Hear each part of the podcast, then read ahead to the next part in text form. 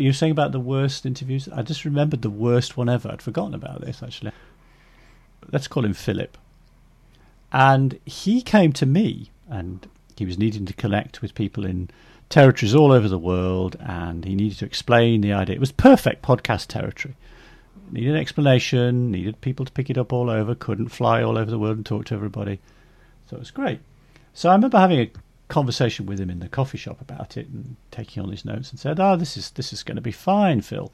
Let's fix a time to talk about what we're going to talk about, and then let's fix a time to do the interview, which is the two-step process that we follow." And he was fine. And at the first pre-chat, he was good, and he explained to me what the problem was that they were looking at, and it was to do with something to do with data collection, some new data collection system. And he explained what the problem was and how they were solving it, and he even knew the kind of particular points that he needed to get over to get people to use it. I thought it was going to be great. And it was only a short thing he wanted. He wanted 5 minutes just to put out. It's fine. An hour and 15 minutes after we had started, in the end, I said to him, I broke my cardinal rule. I absolutely broke my cardinal rule. And I said, just wait a minute there, Phil. And I wrote down what he should say. And I said, read that. What led you to this? Because he just couldn't do it. He was so spooked by the whole microphone thing, I guess, or the interview, that he would lose his train of thought. He would stumble over his words. His mouth would dry. I got him several cups of water. It was just ridiculous. I thought at one point, am I being spoofed here? He was the interviewee from hell. Mm-hmm. And I really liked the guy, but I have to say, after a while, I started to get really frustrated because we boiled the points down that he needed to make to 3 or 4 very simple bullet points, which we clearly understood. And I had very straightforward, gentle questions that I put to him to open these points up. And I'd say, well, okay, Phil, just tell me, though, what are the main features you think of the new system that people will enjoy? Well, the main points, there are three points. What we want people to think about, and I'm thinking, this is a guy who we've had almost 2 hours of conversation about this.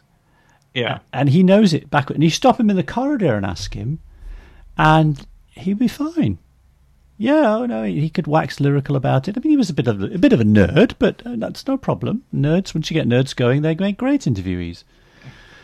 But it was just something about being in that room with me, with the microphone, just completely threw him.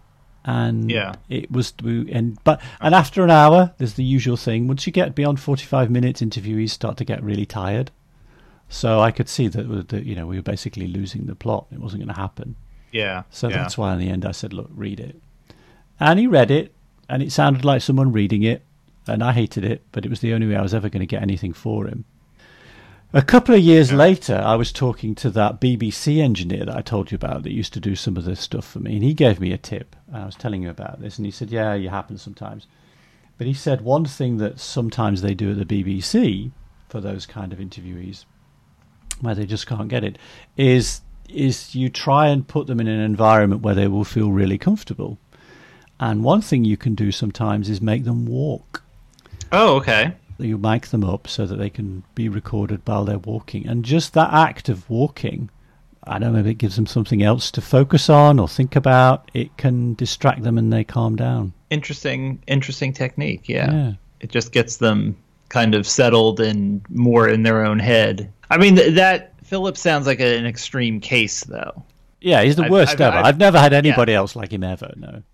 I've heard you give several other stories where somebody is, first 10 or 15 minutes, they're kind of stumbling around, not getting there. Mm. But then they settle in and it's fine. Yeah, I mean, it's not unusual for people to come in and you could tell they're really nervous and you could tell they've got sweaty palms and their body language basically says they'd rather be having root canal surgery than talking to you. But apart from him, I've always managed to get them to a point where once they get talking on a subject about which they are passionate, then they forget everything and you get the good stuff.